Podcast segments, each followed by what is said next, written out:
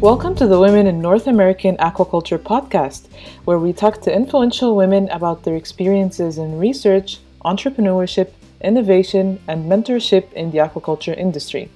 My name is Miriam Farag, and I'm the editor of Aquaculture North America. Our guest this episode is a documentary filmmaker, a science journalist, and an environmental activist. She is Sarah Curry. I'd like to thank our program sponsor, Merck Animal Health. Together, we can ensure welfare and sustainability for aquatic species. Now, please enjoy the Women in North American Aquaculture podcast with Sarah Curry.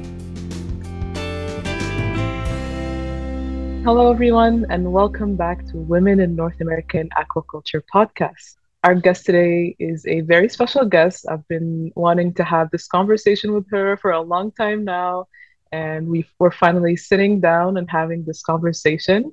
Please help me welcome Sarah Curry, Executive Director and founder of Sereia Films. Sarah, welcome to our podcast.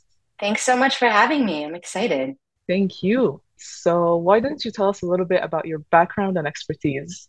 I am currently in Miami, Florida, but I grew up, was born and raised in Louisiana. Um, and I've lived a bit all over the country, um, but I grew up in Louisiana eating crawfish and fried catfish po' boy sometimes, and kind of took for granted this seafood culture that was there. And I got certified to scuba dive when I was 14 and completely fell in love with the ocean. That was just kind of it. It was like visiting another planet, and I was totally in love. I stayed in Louisiana and went to LSU for biology with a concentration in marine biology. And I just loved like my ichthyology classes and really getting into all the super fishy stuff.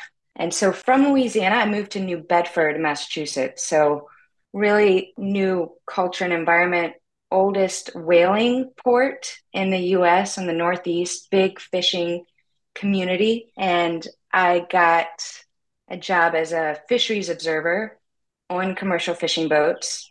That was really fascinating experience and my first kind of real look at food production and being out at, sea for a day, a couple weeks, I think was my longest trip. Um, getting to know the fishermen, uh, seeing the different process, the bycatch, all all these different aspects of commercial fishing.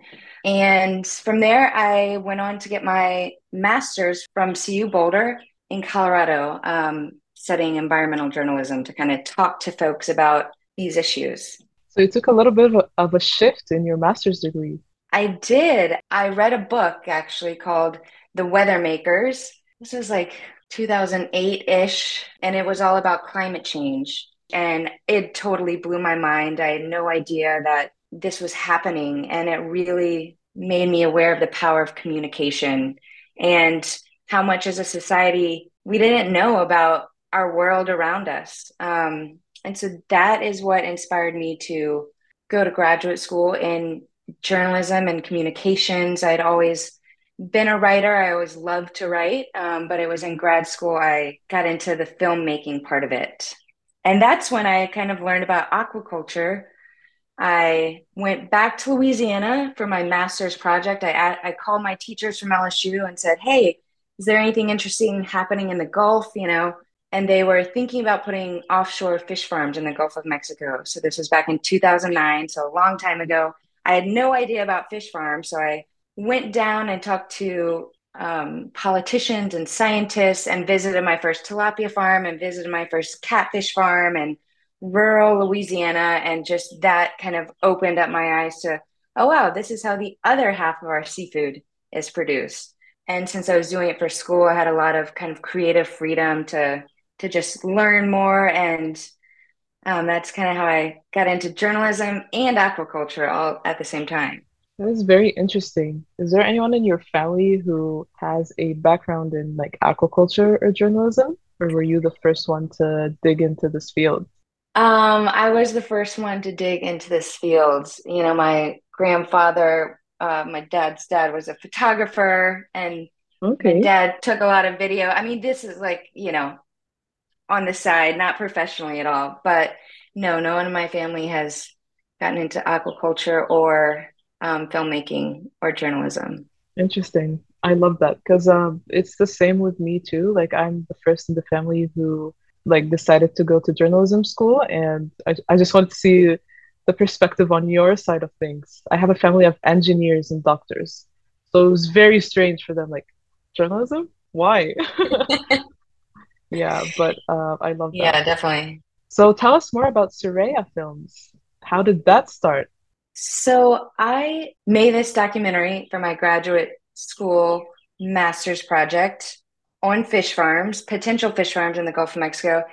And there was a guy making fish farm films in Florida. So that's quite a niche. So I moved to Miami uh, around 2011 ish to work for a small production company called Fish Navy Films. And we made three feature length films about seafood. Um, and it was really special, wonderful experience to work for a small production company and get to do kind of all sides of production from um, editing and writing to you know post production and distribution. As the distribution landscape is constantly changing right? How do you get what you're making out there? It's a constant struggle. So that small production company closed down um, and i kind of was figuring out what i wanted to do next and had really fallen in love with the seafood industry at that point and i just think it's so interesting and i'm like endlessly excited about it. Like i learned something new about the seafood industry every day and and it gets me excited and i loved loved making this content and i wanted to keep doing it. Um, so i decided to start a nonprofit and i did not know much about fundraising or starting a business and I kind of was at a point in my life where I was feeling, you know, you got to take charge of your life. Um, I started, I founded Sereia. I was hiking in Portugal and met these fishermen who were harvesting gooseneck barnacles, percebes, from um, these rocks off the coast of Portugal.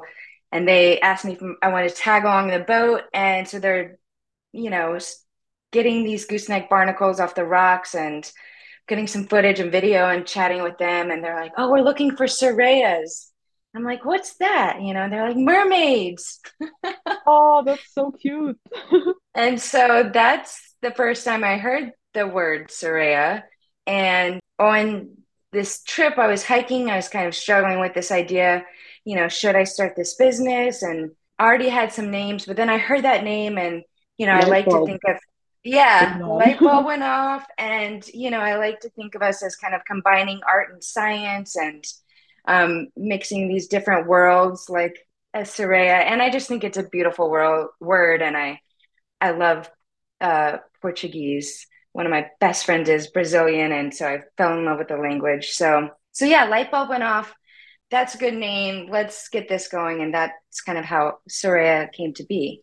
That's very interesting. How long has it been a few years 2016 um, so we are still pretty small. We're not fully funded. Um, we survived the pandemic though. That's pretty exciting. And we just got our first federal grant. So that's pretty exciting. But we spent a, a few years you know and we're still figuring out what you know is in the future for Sereia. Initially, we were a broader environmental education nonprofit, and in the past few years, we really honed in on seafood education just because it's what I love. And I think there's, you know, endless stories to be told and education to happen around that topic. So we honed in on that. And we've been kind of tweaking our mission ever since. So our, our films are kind of the mainstay of what we do with our education uh, toolkit. So say we're seafood education nonprofit the films is kind of a main way that we talk to consumers and chefs. Then we have community building events from kind of seafood tasting events and beach cleanup so we can kind of have direct action and get some of this debris off of Miami's coastline. Um, and then connecting with students and in classrooms, connecting with chefs. And we have a broader goal of just being a connector within the seafood industry itself. And how many people are in your team right now? We're small. So we have about six board members right now. I hope I'm not forgetting anyone. Um, mainly women, and only oh Alex, our newest board member. So we have seven. Two of them are in Miami, but the rest are kind of spread out around the U.S., which is really great. As we focus on South Florida issues, we kind of get questions about yeah, how do we look at this from more national scale? Like, what would this video mean to an Alaska audience? You know, or what's going on in the industry in this way in this part of the country. So we have a great board that's across the country. Um, and my main kind of filmmaker and editor, Daniel Kaplan, who's been with me the last kind of five episodes of this docu series. Um, and then we have various interns and social media folks who are coming and going. We work with universities to get folks in. So pretty small. I'm the kind of one one man show um, most of the time with all the activities and writing the grants and stuff. But I do have amazing support from my board, from Daniel and the other cinematographers who I work with, and volunteers in the community. All right, that's that's a very good background, Sarah. Thanks for explaining. Now let's get into the good stuff. We want to know how your day to day looks like as a filmmaker. Oh man, um, it sounds very glamorous and it's it yes. can be right? Um it's super you know the filmmaking process itself the the actual shoot days are probably my favorite days. Um and that's probably is the glamorous part that people think you know but they're anyone who's been in films or been on a film shoot you know they're really long days. So what's the process before like how long does it take you to prepare for the actual shooting day? Yeah of course. So months to years of kind of ruminating ideas and research.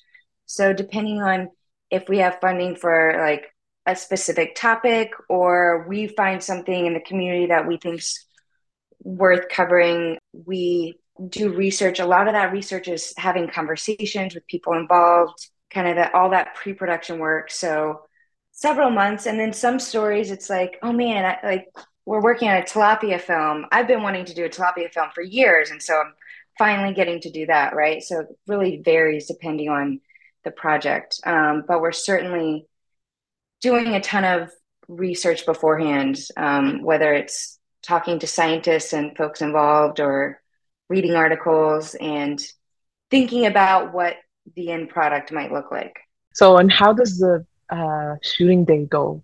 So Daniel uh, Kaplan, or he's the main guy who I've been working with recently, but I've had other cinematographers in the past. Um, I used to shoot in grad school and after grad school, I was doing shooting, and I kind of realized that's not the thing I'm best at. so I'm directing um, and producing, but kind of keeping up with the gear, you know, we have 4K, we have 5K, now we have 8K. You know, the gear is constantly improving, and I really am lucky to be able to hire folks with awesome gear and awesome talent to bring this kind of really high level of production to our videos.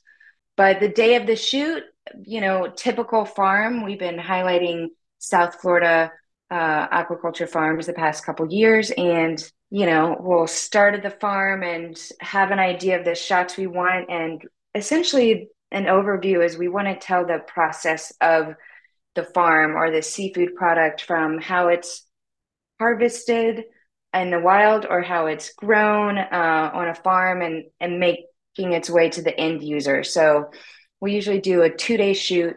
It is really fun, but it's also, you know, we're working in kind of constantly changing environments. A boat or a farm is not the most stable thing. So we have lighting changing and audio changing constantly. And so we're always like, okay, do we get what we need? Stuff inevitably comes up. But uh, yeah, it's kind of two full long days of of going through and trying to highlight the amazing work that that folks are doing. So, why don't you tell us about one of your films or projects that you did recently that you're mostly proud of? That was a notable achievement, for example. Is it the tilapia one? well, that one is in production, um, and actually, I'm trying to figure out like, do we use some animation for that video because oh, there's cool. some processes in the water that is part of what makes that farm sustainable, but it's hard to visualize. So, you know, some of these land-based farms we've we've filmed there before, and um, I'm just kind of trying to think of new creative ways to communicate these sometimes not you know the easiest to understand concepts not the most visually appealing con- concepts in a way that's going to engage kind of the more general public. Um, so yeah the tilapia farm's fine because it's like ooh maybe we get an animator with this part of it. Um, but i'd say i think the this florida caviar film that i worked on was a really cool story because we highlighted there's three generations of women that are working on this farm. And that in and of itself like how cool and amazing. Um, and also who's heard of florida caviar? You Sounds know? fancy to be honest. It is fancy. Well they're also growing hybrid striped bass and tilapia um, on okay. the farm to kind of supplement you know this is a long takes a long time to go grow a fish to be able to harvest it for caviar. And so learning about what else they do on the farm to you know maintain their operations. But um, so it was really cool kind of highlighting this family farm doing something really unique. And i'm excited about this oyster farmer that we just filmed nicolette she is young and she is a force and she, you know, is giving it her all day in and day out and just working really hard. And I think that's what I kind of consistently see at all the farms I go to uh, and with the fishermen too. You know, these are folks who are working super hard to make good food for us to eat. And the seafood part of it's great, but the people are what really make these stories special. For sure. And who who's your target audience, Sarah, for these films? Yeah, great question. Um, so we're based in South Florida, and most of the farms we've covered have been in South Florida. So I'd say kind of the Florida community. Uh, we're surrounded by water. Uh, we've got a lot of recreational fishing here. We've got some commercial fishing. We have a lot of aquaculture. Um, and a lot of those folks aren't really communicating. So, hey, did we all know what's going on in the state? So I would say Floridians for sure. Um, but also you know, these issues get into larger themes of food production and thinking about the future and feeding our planet in a healthy way, I think anyone interested in these topics can learn from our films. So I would like to think they have a broader audience. So if it's someone who doesn't have a background in aquaculture and is, is just interested to learn more about aquaculture, would would your movies be uh, a good option for them? Definitely you know, every film is kind of taking a swing at at this idea of, of communication, these hard issues. So, so you know, sometimes we do better than others. I think we're kind of constantly learning how to communicate these tough issues. So some of them can get more technical and in the weeds. And it's like, well, if you don't know this, and how do you understand this, right? And so we are really trying to make it accessible for folks. Um, I think of, you know, my sister who's not really into documentaries, certainly doesn't know about aquaculture you know, is she gonna watch this and be yawning and flip the channel, or is she gonna, you know, she'll probably stay watching it because I I made it and sent it to her. but, uh, folks are my sister. That kind of idea is like, can folks get interested? And I think they can be. People more and more want to know how their food is produced um, and the people behind it and the processes involved. Um, but it is hard to kind of tackle these these farms that can be quite complicated. So, how do you stay updated with the latest trends and developments in seafood or aquaculture? Well, I go to conferences when I can. Um, so we met at a conference. Actually. We met at a conference. Exactly.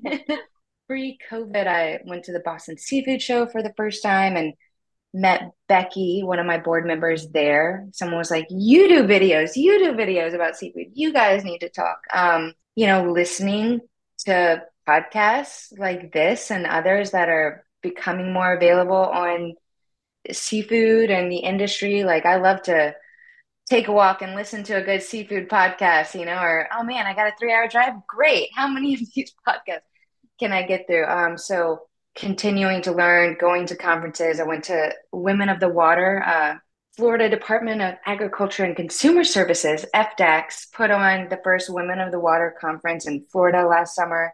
It was the coolest conference I went to because, or I've been to.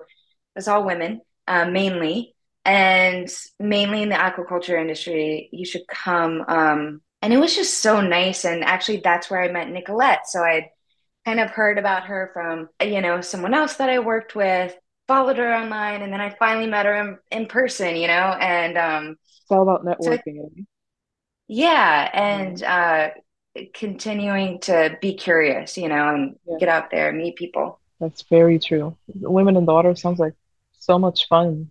Oh my God, it's amazing. It's really nice. It's in Sarasota again, I believe, this year in September, I believe. So oh, we'll definitely have to look that up. And so, being a filmmaker, you said you have long shooting days and stuff like that. Uh, I'm guessing you don't have like a nine to five schedule.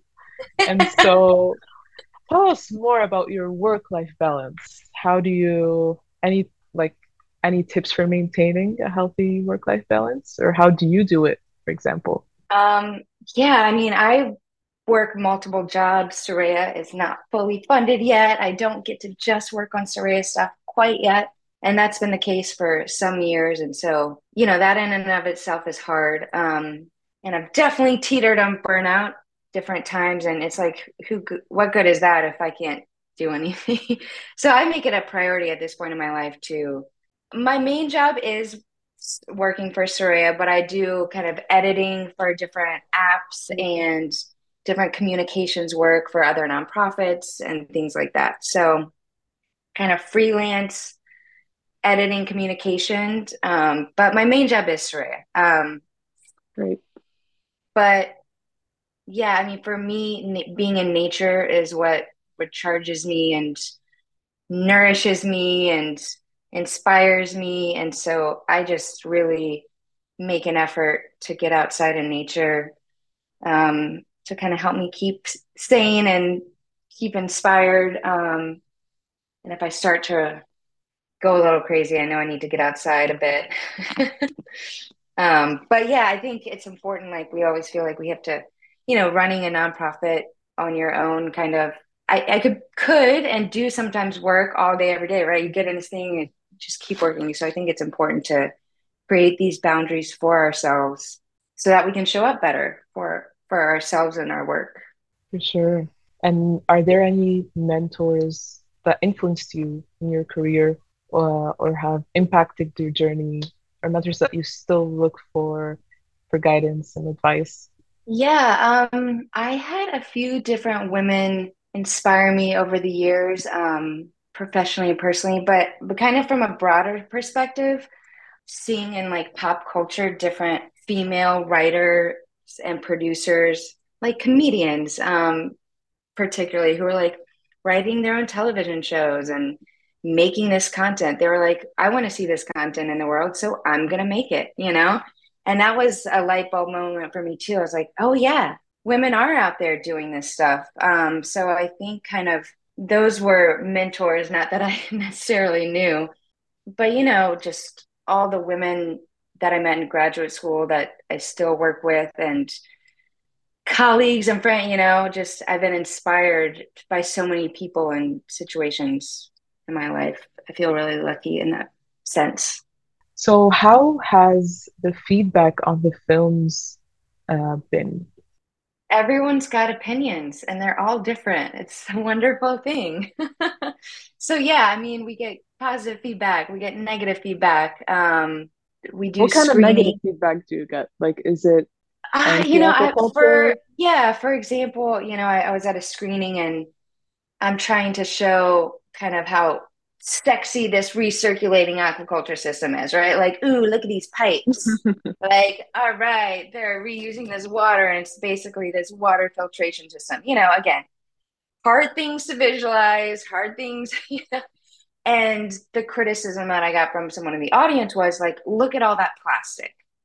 You know, so for them, what they were kind of honing in on was the use of plastic. And I didn't even kind of see it that way or think of it that way. So these screenings versus, you know, if they see a farm that's outside more and just kind of feels better, more comfortable visually to them, right?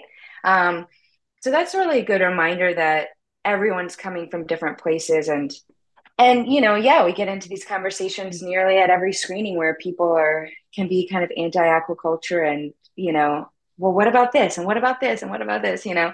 And um i try to have answers for it all but you know oftentimes it comes back to there's nothing that we do kind of without that doesn't have some kind of impact and kind of what what things are important to you and how can you make decisions coming from that place. And that's different for everyone. And so some people really get into shellfish aquaculture and seaweed aquaculture and that's what they feel good about. And other folks are like man our oceans are really hurting and this land-based stuff is awesome and i'm super excited about it. Or you know to this day i have people kind of happen upon a screening and they're like I've, I've never heard about aquaculture in my life. I have no idea about it. Wow you know and they're just like half of our seafood comes from this you know?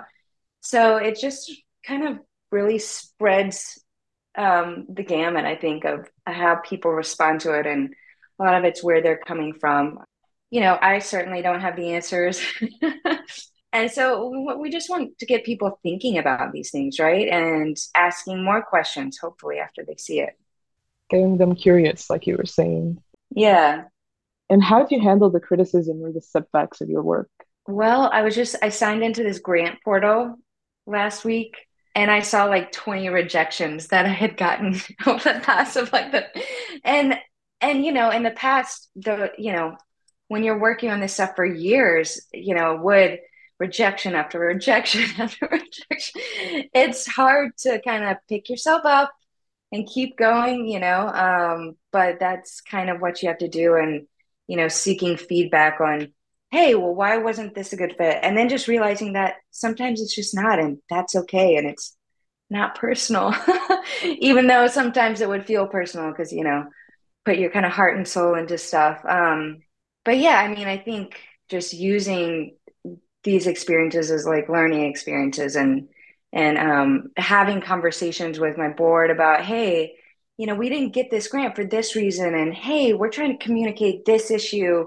Maybe it deserves a longer piece and what's missing from the seafood industry that we're not talking about talking about? And how could we maybe help answer this question? So i like to talk to people a lot about stuff. But yeah the setbacks are really hard and can be demoralizing when they keep coming, but you know, it's part of the process in a way to kind of figure out, you know, who your people are and the story to try and tell. And um, yeah.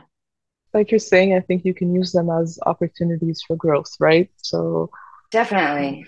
Like the criticism uh, that you get on the films you make or um, like the negative comments. Yeah, I mean, I'm always you know, we get feedback that they can be boring or they're like school, um, which which is a bummer, right? But also like they are. I am trying to be educational. They are used in schools, which I'm really proud of and love um, that they are being used in some school programming, and I, I hope that oh, happens more. Where? Uh, down in Miami, uh, there's a nonprofit, Dream in Green, that has like a green school kind of environmental education programming, and so our films are being used as part of that curriculum. And so for any educators out there, we we always love to get our content to, to classrooms. Um, and we're we're hoping to do a longer piece too, since we've highlighted a few different types of farms in Florida at this point. So shrimp, clams, pompano, um, sturgeon, oyster, soon to be tilapia. So maybe what would like a longer kind of hour long piece look like combining these different films to kind of tell a more holistic story of, of Florida aquaculture. What we have not filmed is kind of restorative aquaculture. Um, so I'm looking in, waiting to hear back about some funding for some sponge restoration work that's happening locally. I think folks forget that restorative efforts, whether it's coral or sponges, um, that's a type of aquaculture, and that's pretty cool. So we want to get into that a bit as well. That's very interesting. Um, and I love that they're being used in schools as well. You mentioned that you that you work with a lot of women which is which I think is amazing. Aquaculture industry, I think, is more of a male dominant field, but there are women uh, leaders in the industry. What do you think are the challenges to bridge it, bridging that gap? Yeah, so at Aquaculture America, I spoke in a communications session, and all the other speakers were women, which isn't terribly surprising necessarily. Like women are often in communications. But man, the speakers were just so awesome and inspiring. And it was folks that I knew online or had heard about or just learned about. And that was so incredible and gave me such a sense of hope for our industry. Um, because, yeah, aquaculture, there are a lot of men. Um, but you know there are a lot of men in a lot of industries filmmaking science and um, luckily the women are getting into all of these fields but it's always super fun at farms to see the women out there hauling in the cages and doing all all the things that we stereotypically think women don't do and of course they do that right um, and so it's been cool just visiting these places and kind of seeing it myself and trying to highlight it i think podcasts like this obviously helps bridge the gap of encouraging more women to get involved in this industry, um, letting other women know that there are women in the industry who are supportive of each other and want there to be more women to talk to. Um, women play such a huge part in seafood globally. And yeah, that needs to be reflected in, in leadership roles in the aquaculture industry. And so I think that's happening. Um, you know, there's so many women my age in this space who I just like think are so amazing and doing such incredible things. So I'm really hopeful um, for the future of this industry with kind of these badass women taking charge. There's so many great women in this field. Um, and I, I think that will continue. What do you think is one quality you must have to be able to work in aquaculture? I got a lot of good answers out of that one. Um, resilience. I don't work on a farm, but so many folks I've talked to at farms, you know, it's constantly changing environment. Different things are coming up that, you know, didn't happen the day before and you're problem solving constantly and you know, you think you have a plan and then that plan changes. um, so being resilient and and flexible, I guess, in that and being determined to, you know, solve these, you know, things that are coming up um, that maybe you didn't anticipate. Yeah, I think it makes sense, like the word resilience, because you'll receive a lot of backlash working in aquaculture, and you have to be resilient enough to, you know, stand in front of those and fight them and stand for what you believe in. I think people want to learn about seafood. You know, sometimes I feel like the aquaculture commercial seafood industry and even the recreational industry, everyone kind of points fingers and it can be a little um, unfortunate, I think, because that breeds, you know, this fear, this uncertainty that folks have with different industries. And I just think, you know, kind of the more conversations we can have with folks who, yeah, maybe don't see where we're coming from or think differently um, can be a good thing. And I'm personally excited about how, you know, the commercial seafood industry and aquaculture industry may overlap in the future um, and support each other and can sometimes do finger pointing and it'd be better i think just to have some more conversations. For sure. Okay speaking of seafood i forgot to ask you what's your favorite fish? Oh man that's so hard. Um okay top three. Uh crawfish from louisiana. Okay. That is um, amazing. Uh, I actually just had some smoked mullet, um, which was caught in Florida Bay, which um, isn't a really commonly eaten fish, and it was delicious.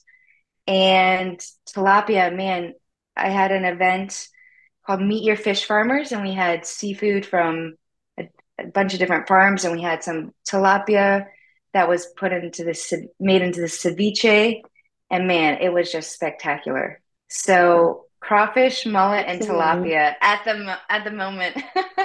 okay, that's that's a good answer. it's, it's different. It's not your basic salmon and shrimp answer. So Yeah, I mean, I I love, you know, I think that's one of the bigger messages at Sereia Films that we talk to folks about is diversifying the seafood.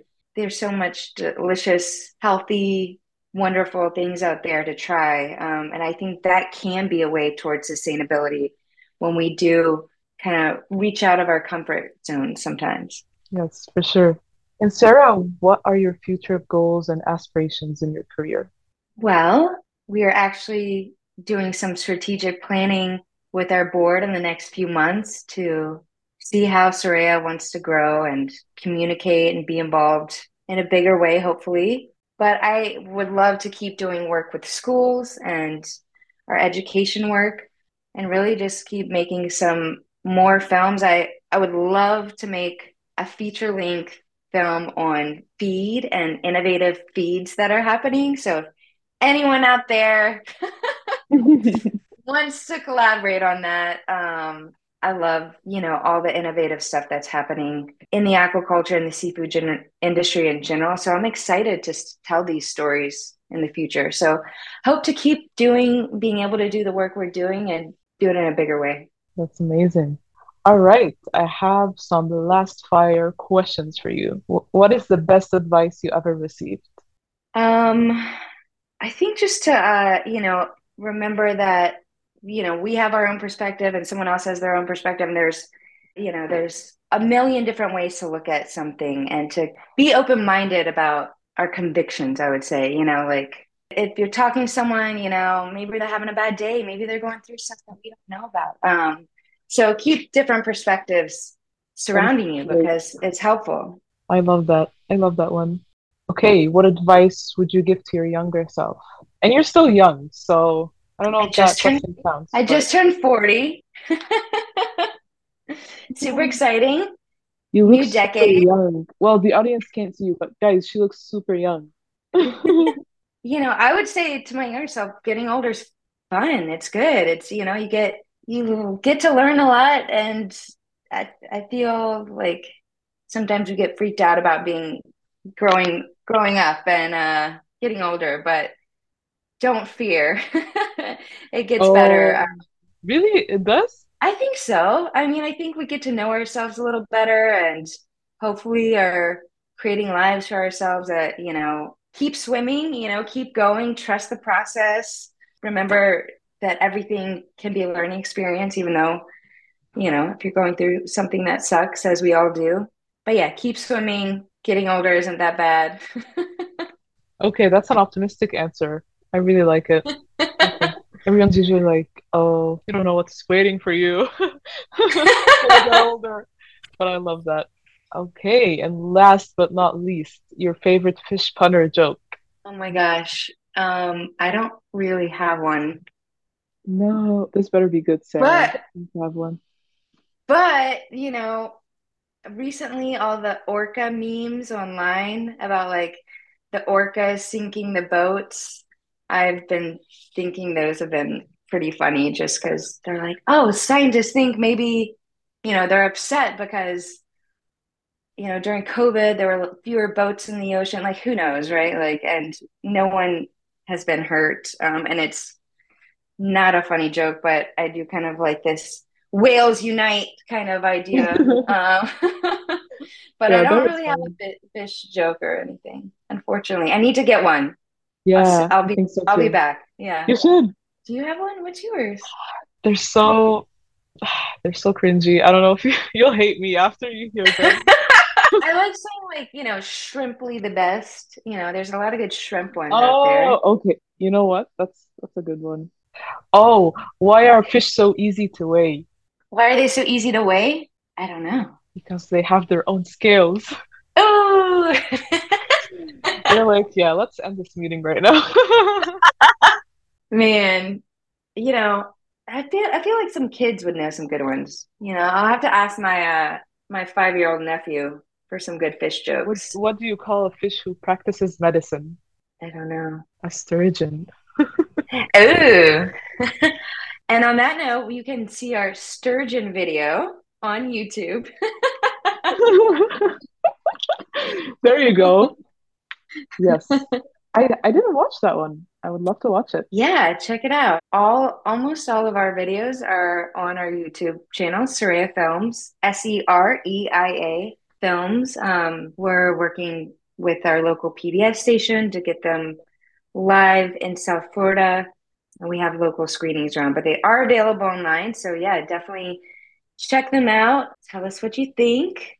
Um, we're always looking for folks to help too with editing and social media and, you know, chatting about fish. So we love to connect. So if anyone wants to, my email sarah at sereiafilms.org. Sounds good. I'll also include this the information and the podcast description for anyone who's interested in uh, reaching out to Sarah. Sarah, it's been a pleasure sitting down with you today, having this conversation, a very fruitful conversation. I just love having conversations with folks who are interested in raising awareness about aquaculture. We have so many information about aquaculture, but we just need the people to get it out there. And you're one of those people who, who are trying to do that. So I love it. And thank you so much uh, for joining me today. It's been a pleasure. Thanks so much for having me. Another episode in the books. As always, our show notes with links, photos, and extras can be found on our website, aquaculturenorthamerica.com slash women. I want to quickly mention our virtual summit, which will be taking place on September 7th of this year. The Women in North American Aquaculture Summit, or WINAS, is free and open to everyone. We have a great schedule planned for the day, so register now on our website and check out our event schedule with speakers and more. And please join me in thanking our program sponsor, Merck Animal Health. Together, we can ensure welfare and sustainability for aquatic species. Thanks again for listening and see you soon.